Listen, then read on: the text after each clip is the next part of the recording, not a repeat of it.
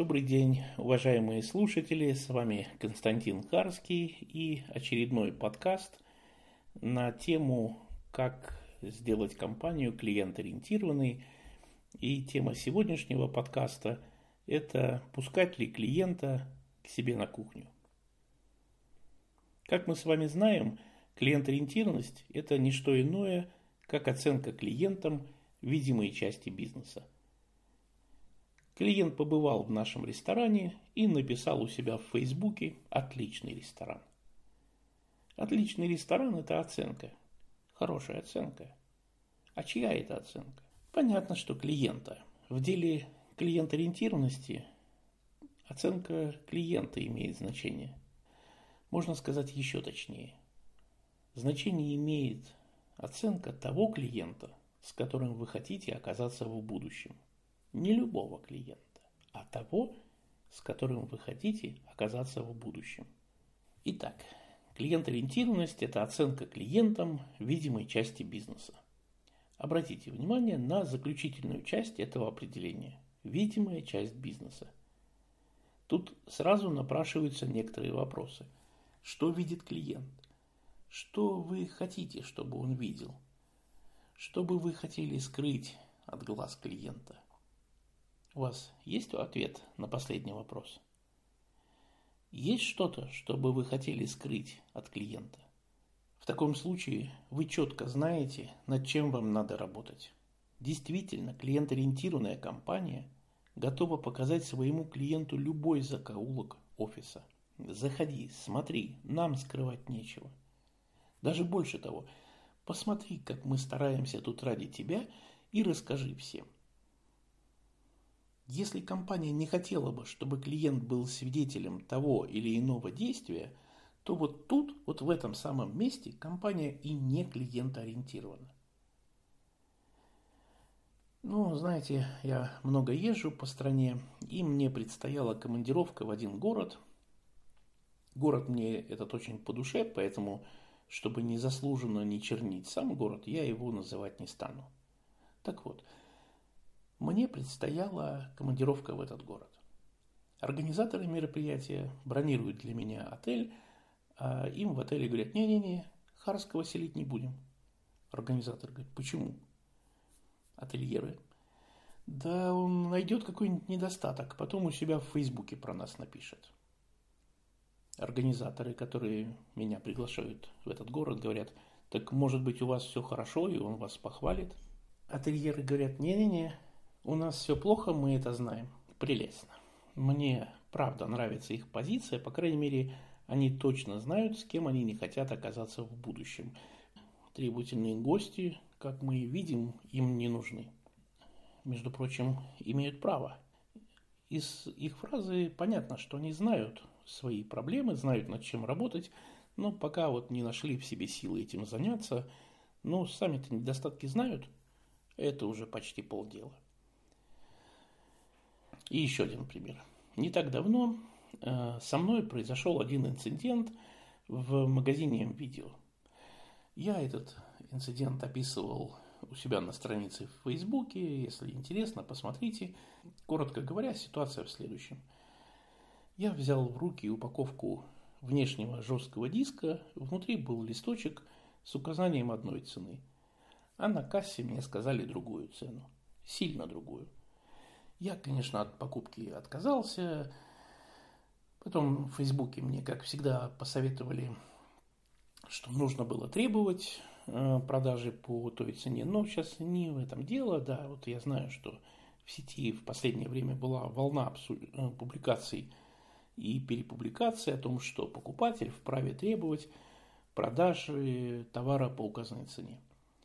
Требовать можно, я не против, даже, может быть, согласен, но для меня лично это вопрос наличия времени и определенных черт личности, но я не об этом сейчас хочу сказать. Я хочу сказать, что клиент-ориентированная компания должна желать стать прозрачной насквозь для своего клиента. Они должны приглашать своих клиентов – ну, они должны как бы хотеть приглашать своих клиентов на все совещания, на которых поднимаются вопросы, связанные с клиентским сервисом.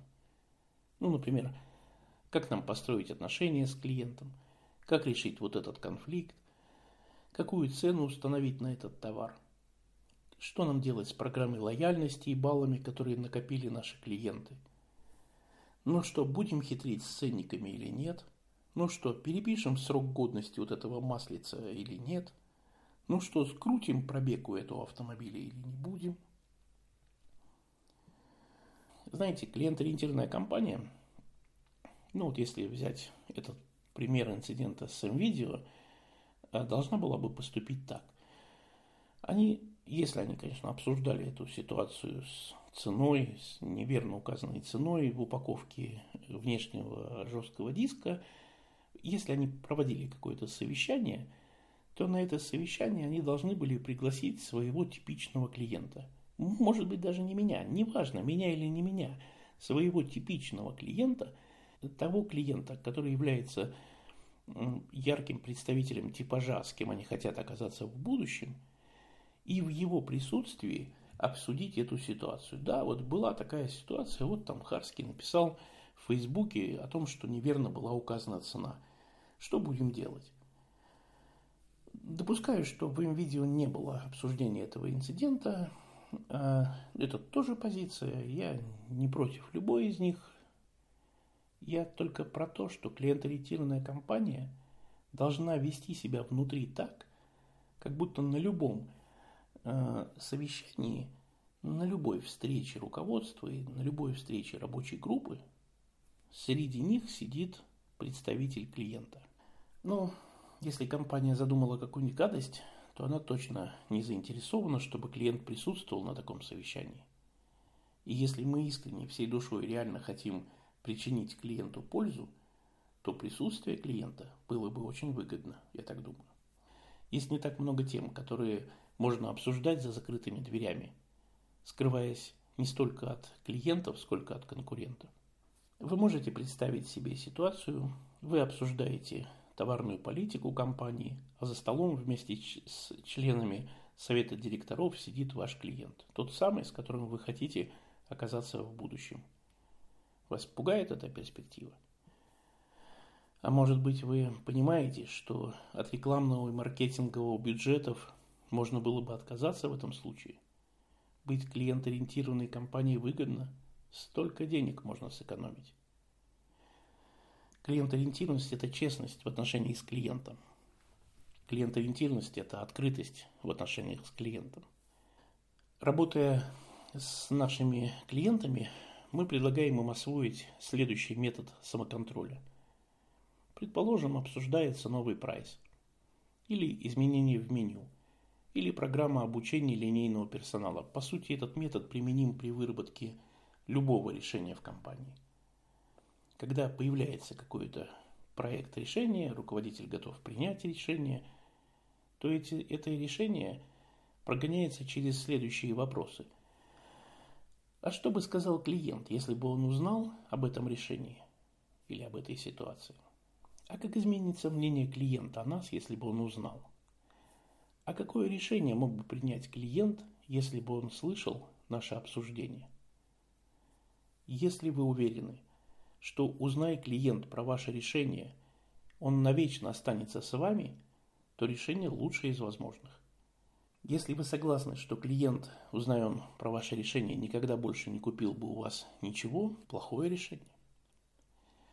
В некоторых крупных компаниях вводится должность директора по клиентингу или директора по клиентскому счастью или директора по гостеприимству.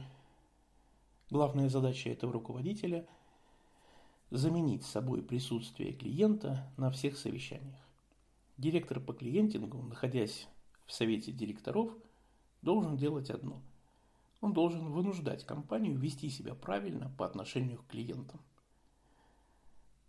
Задача этого руководителя – задавать неудобные вопросы, непривычные, странные вопросы. А это понравится нашим клиентам. А наши клиенты скажут спасибо – а лояльность наших клиентов увеличится от этого решения.